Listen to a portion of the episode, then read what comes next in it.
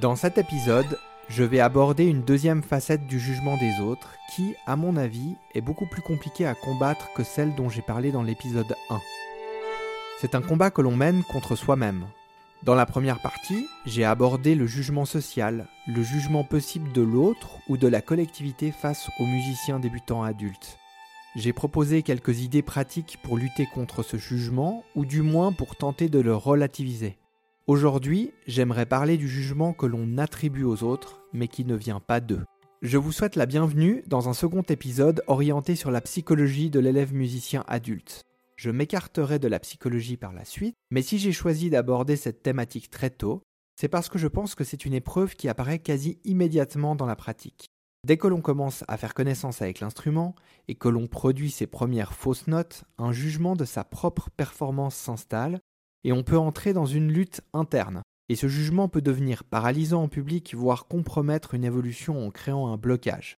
C'est donc un sujet qui, à mon avis, parlera aux débutants dès les premières semaines de pratique instrumentale. Petite parenthèse, pour ceux qui tomberaient ici par hasard. Je m'appelle Sébastien Brito, physiothérapeute spécialisé dans le suivi des musiciens à Genève.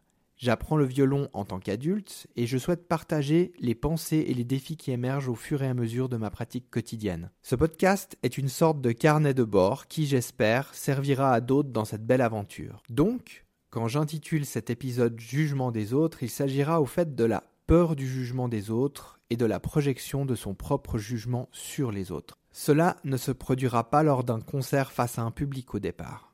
Il s'agira peut-être de jouer à côté de sa famille, dans une pièce voisine ou dans un appartement mal isolé pour en faire profiter ses voisins.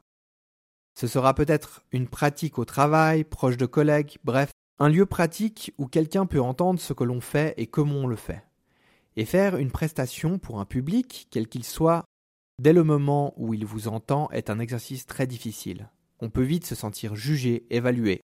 On connaît cette difficulté dans de nombreux autres domaines. Pour beaucoup, Parler en public, faire du théâtre ou un exposé génère un stress conséquent qui est difficile à vivre.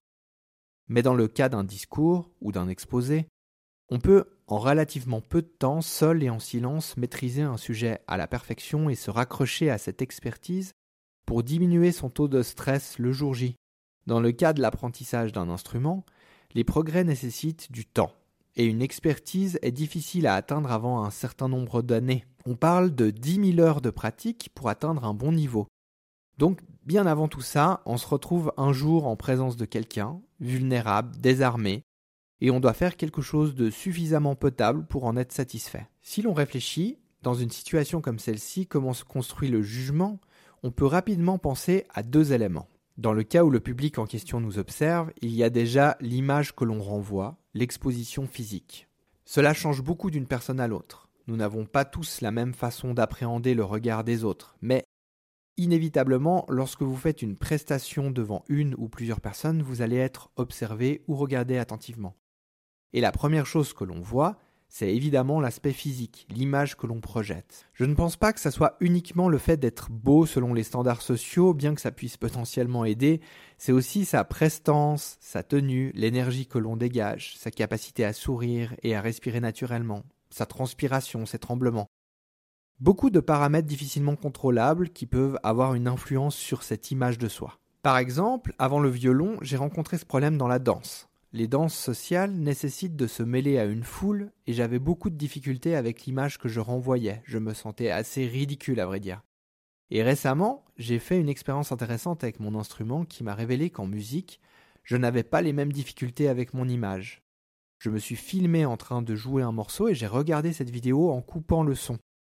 Et pour le coup, ça ne m'a rien fait de spécial, à l'inverse d'une vidéo de moi en train de danser, même silencieuse, qui aurait probablement fini sous clé. Il y a donc l'image et donc bien sûr aussi le son produit, la musique.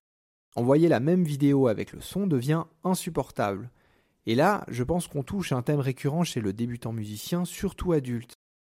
Au départ, jouer sans erreur est difficile, le son peut être grinçant, faux, tremblotant, et on devient son pire juge. En dehors des 2% de la population qui souffrent d'amusie congénitale et qui ne se rendent pas compte des fausses notes, absolument tous les étudiants adultes se rendront compte de leurs erreurs. Chaque instrument va présenter son propre lot de difficultés qui peut altérer la qualité du son projeté, et je vais prendre l'exemple du violon pour illustrer plus clairement mes propos. Il y a la main gauche, qui va notamment être responsable de la justesse du son, de l'intonation. Cette justesse est un problème récurrent dès le départ. Il y a des centaines de vidéos de professeurs de musique sur ce thème avec des exercices très répétitifs, de placement et de coordination des doigts, que l'on peut faire des heures et des heures pour améliorer sa justesse, son intonation, ses capacités motrices et son oreille. La main droite, quant à elle, gère l'archet, qui sera davantage responsable de la qualité du son pour avoir un beau son régulier, sans sursaut, ni trop superficiel, ni trop appuyé, ni trop proche, ni trop loin du chevalet. C'est un nombre conséquent de paramètres à gérer au départ.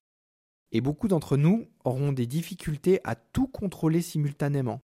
Le résultat ne sera peut-être pas à la hauteur de ce que l'on attend, et on aura tout le loisir de chercher ses propres erreurs et de se juger soi-même sévèrement. On va donc construire une autocritique de soi ou de sa performance en se comparant à un idéal ou à des attentes irréalistes et créer ce fameux jugement. Je reviens maintenant sur un point que j'avais abordé dans le précédent épisode où j'expliquais qu'un manque de focus durant la pratique instrumentale pouvait totalement ruiner son jeu. Si durant le jeu on commence à se faire une autocritique, le jeu a des grandes chances de ne plus être au centre de son attention et tout finit en désastre chaotique. On se tend, on se crispe, les erreurs s'enchaînent et se cumulent, cela empire encore la situation initiale. C'est un cercle vicieux. Cet état de jugement va générer de nouveaux problèmes qui vont à leur tour alimenter ce processus. C'est une dynamique finalement plutôt contre-productive, elle n'apporte pas de solution, voire elle empire la situation. Et ce jugement que l'on a construit, on ne va malheureusement pas le garder pour soi. On va le projeter sur les autres, on va avoir l'impression que ce jugement vient des autres. On va penser à leur place et s'imaginer ce qu'ils se disent. Ça fait mal, ça démotive, on doute, le jugement des autres nous affecte. On veut par nature donner aux autres la meilleure image possible et on échoue. Et pourtant, ce n'est pas le jugement réel de la personne en face, c'est uniquement son propre jugement projeté sur cette personne.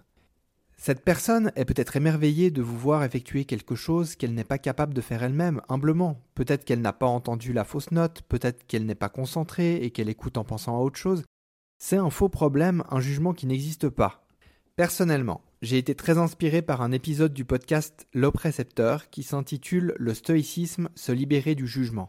C'est un podcast que j'écoute régulièrement d'une très grande qualité. Il aborde ce problème avec l'aide de la philosophie stoïcienne et pour les personnes qui souhaiteraient creuser le sujet, je vous encourage vivement à suivre le lien que j'ai placé dans la texte de la description de l'épisode. Donc, si je résume ce que je viens de dire en quelques mots, on se construit un jugement de soi en comparant sa performance réelle à ses attentes. On attribue ce jugement aux autres et on finit par souffrir de quelque chose qui n'existe peut-être même pas dans une dynamique contre-productive et qui n'apporte pas de solution au problème initial, que ce soit l'image ou le son. J'ai eu passablement d'occasion de me confronter moi-même à cette situation kafkaïenne et j'ai découvert quelques stratégies qui m'ont aidé à conserver ma motivation et à lutter contre ce puissant frein à ma progression. Traiter le mal par le mal. Jouer face à un professeur, c'est aussi une épreuve. Le même mécanisme se met en place, on devine ce que le professeur pense et c'est difficile à vivre. Mais c'est un regard bienveillant, averti, et c'est une situation qui est amenée à se répéter. Le professeur de musique saura trouver les mots pour encourager son élève, fournira des conseils avec des résultats positifs parfois immédiats, et mettra en place un climat de confiance répétitif. Notre cerveau émotionnel va apprendre qu'il est en sécurité et qu'il peut au final dissocier la menace d'un public méprisant de la performance face à un public. Dans la même direction, le fait de jouer en même temps qu'une personne peut beaucoup aider et à nouveau, un professeur qui jouera le même morceau simultanément va camoufler les imperfections, et l'expérience musicale devient alors très agréable. Si l'on a la chance de pouvoir jouer en collectivité, c'est aussi une méthode de camouflage qui permet de se concentrer davantage sur le plaisir de jouer que sur les imperfections techniques. Et dans mon cas, c'était difficile de trouver un groupe avec qui jouer. Alors j'ai aussi trouvé beaucoup de plaisir à jouer en même temps qu'un enregistrement de bonne qualité. Je rappelle que c'est mon point de vue d'élève et que ça n'engage que moi, mais je pense que tout le monde aura compris que j'ai beaucoup apprécié le fait d'avoir un vrai professeur. Il faut juste trouver la personne adaptée à ses besoins. La méthode de la gratitude est également une arme intéressante dans cette lutte intérieure. S'astreindre une fois par jour à un exercice de gratitude permet de lutter contre le biais de négativité. C'est cette tendance de l'humain à être plus affecté par les événements négatifs que ceux qui sont positifs. On ferme les yeux et on liste 4-5 choses positives qui se sont bien passées et dont on est fier. Ça peut être aussi une chose simple comme j'ai réussi à faire mes 20 minutes de pratique, ça n'a pas besoin d'être exceptionnel. C'est uniquement un exercice simple destiné à ramener son attention sur des éléments positifs de sa journée ou de sa pratique. Avec le temps, c'est aussi une façon d'éduquer son cerveau à voir les choses plus favorablement, le verre à moitié plein. Il fallait bien que j'aborde aussi une thématique de physiothérapie, et la voilà. Le dernier point pour moi est la lutte contre la tension, la crispation.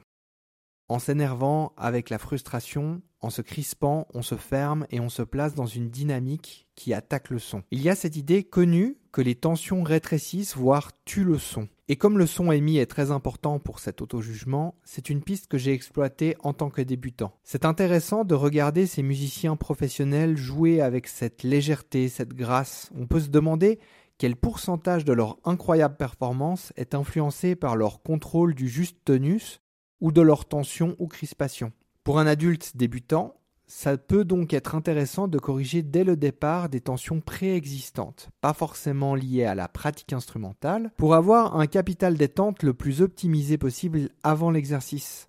Un peu comme les sportifs au final.